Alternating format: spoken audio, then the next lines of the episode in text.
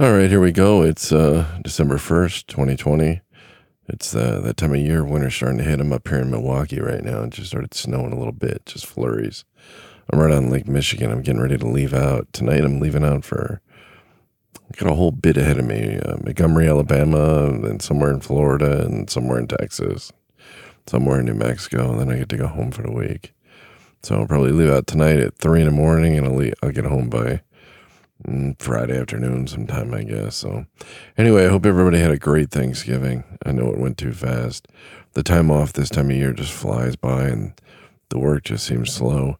A lot of people traveling right now, probably mostly in their cars.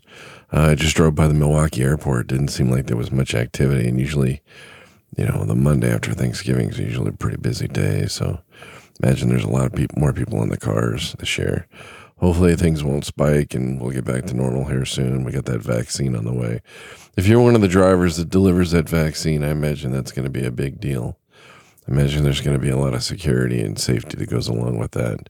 Let's have to wait and see how that pans out. But either way, I'll be glad when things get back to normal. And I'm not sure what normal is anymore. So, all right, let's get on with the news. Here we go with Mr. Jeremiah Craig to start us off.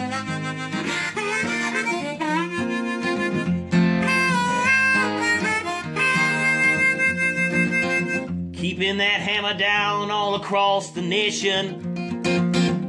Checking cities off his list. Sharing stories of the road right here on his station. You are listening to the Kingfish. Yes, you've tuned in to the Kingfish Radio Network. Mm.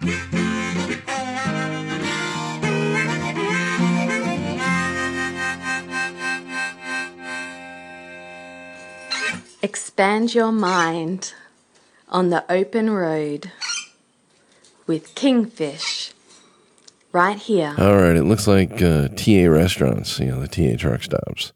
They announced that a lot of the restaurants are going to be closing. So there's going to be many of them are not completely closing. They're going to do takeout, but it looks like there's a lot of them that are closing. Some are going to have dine in and takeout. Some are only going to have takeout. Some are closed completely because of the virus and slow business. So my suggestion is if you're planning on eating at a TA restaurant, I haven't eaten one in a long time myself, but if you're planning on eating at a TA restaurant, call ahead and make sure they're going to be open because they may only have takeout or they may be closed completely and you don't want to be surprised. So you know how it is when you're up in, oh, let's say Wyoming. I'm looking at the list and the list is just too long to read and nobody would listen to it anyway. But like the ones in Wisconsin, dining and takeout. Washington State closed completely. Wyoming, dine in and takeout. Canada closed. So, and then there's ones like Texas where some are closed, some are dine in and takeout, and some are just takeout. So, best thing you can do is just call ahead. Make sure that they're going to be open for you if you're hungry. Or, you know, this time of year, I think it might be a good idea to add a few canned goods to the truck you know, throw something in the trunk so you could heat your stuff up. What I use is I use a Hot Logic. It's this little portable stove. I use I make my meals at the house, and then I cook these things. It it, it cooks really slow though. That's the only problem. It won't overcook anything. And it won't burn anything. It just it takes two or three hours to get things going. So what I do is when I start driving, I just throw it in the Hot Logic. It's a little pouch thing, and like three or four hours later, I'm, I'm ready to eat. And if I don't feel like eating in three or four hours, I can wait another couple hours because it won't overcook anything. It just makes it super hot. Now, that being said, uh, Hot Logic is a sponsor of the show. So if you go in the show notes, you'll find a link to Hot Logic. And if you use the coupon code, you get a discount.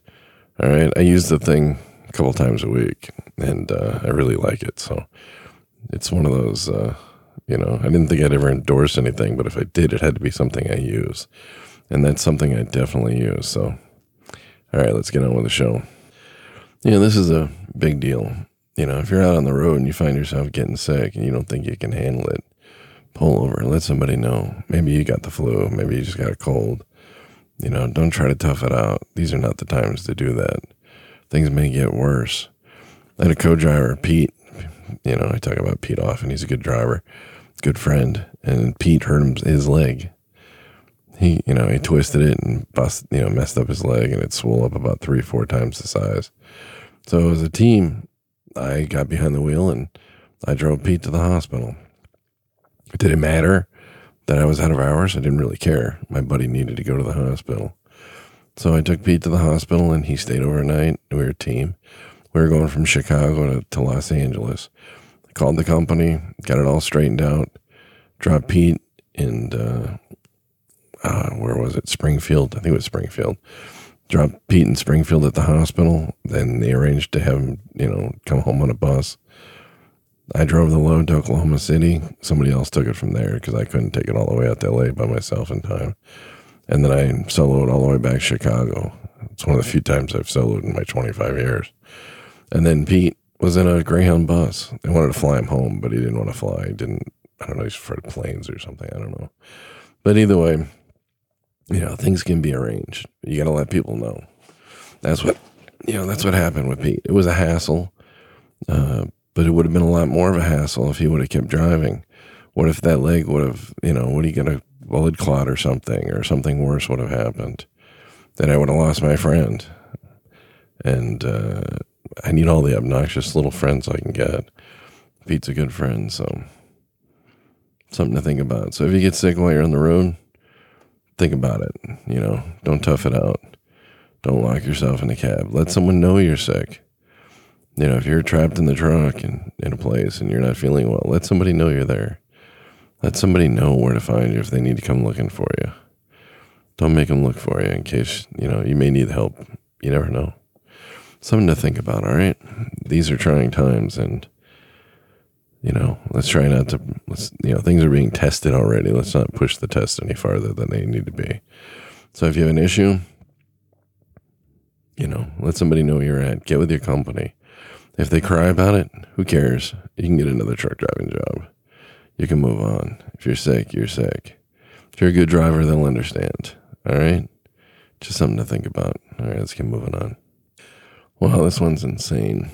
I didn't even know that this stuff, liquid methamphetamine, tells you how much I know. I, I didn't know, you know, I don't know anything about this stuff. So, anyway, the, uh, U.S. Customs and Border Protection down in Texas. Okay, this is just unbelievable. In Pharr Texas, they uh, found 100, or excuse me, 1,255 pounds of liquid methamphetamine from the truck's fuel tanks, which was transferred into 25 pla- or 26 plastic buckets. The street value of the seized drugs is estimated at $25 million. Both the drugs and the truck were seized by uh, you know, by the Texas cops. Wow, that's insane. Uh, apparently, a drug, uh, Doug, a drug dog detected the stuff, and then they inspected it, and that's when they found all this stuff.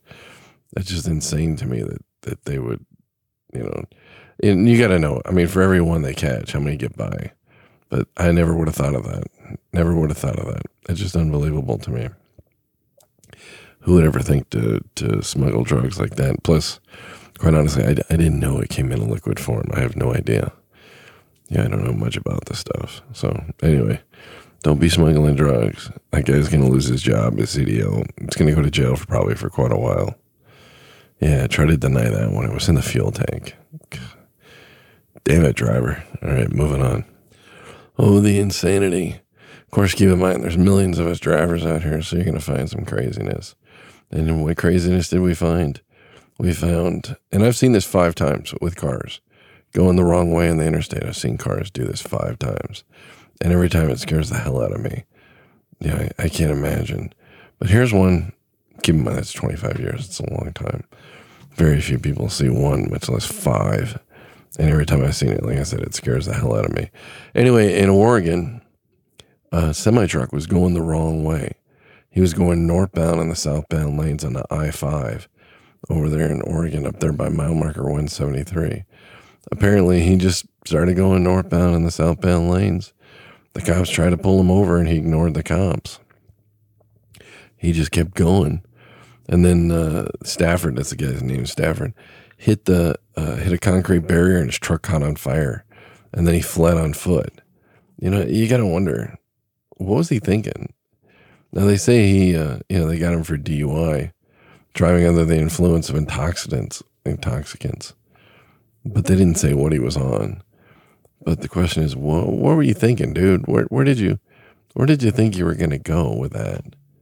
You know, where did you think you were going to get away with? You know, that's not, oh, that's just insane. Oh, don't, don't go the wrong way on the interstate. No good will come of it. All right, it looks like soon we're going to have a vaccine. And the CDC has named four groups of people who will most likely be vaccinated first. And if the vaccine is in short supply, which I suspect it probably will be in the very beginning, the four groups are going to be healthcare personnel. Makes sense, you know, without these people, we're kind of screwed. Workers in essential and critical industries, you know, that'd be truck drivers, because if you can't deliver this stuff, you're in a lot of trouble. People at high risk for severe COVID 19 illness, uh, you know, people that have issues like asthma, diabetes, whatever, and then people 65 and older. Well, we as drivers fall into the category of workers in essential and critical industries. So we may be one of the first to get it, but we'll probably be out on the road delivering freight, so we won't. We'll just have to wait and see. All I know is that hopefully soon this will all be behind us. Well, it looks like that's all I got for today. There's not too much going on with the holidays. Everything's being kind of quiet, I imagine. Within the next couple weeks, it'll start getting crazy again. Look, uh, you know, we got the holidays out there. We got a lot more people driving. Just be careful, stay safe, stay out of trouble.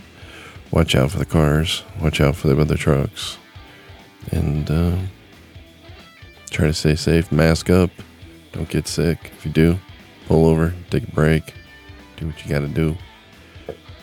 You drivers, that's what we always do. We do what others can or won't, or shouldn't. That's what we do. All right. That's it. Kingfish out. Later.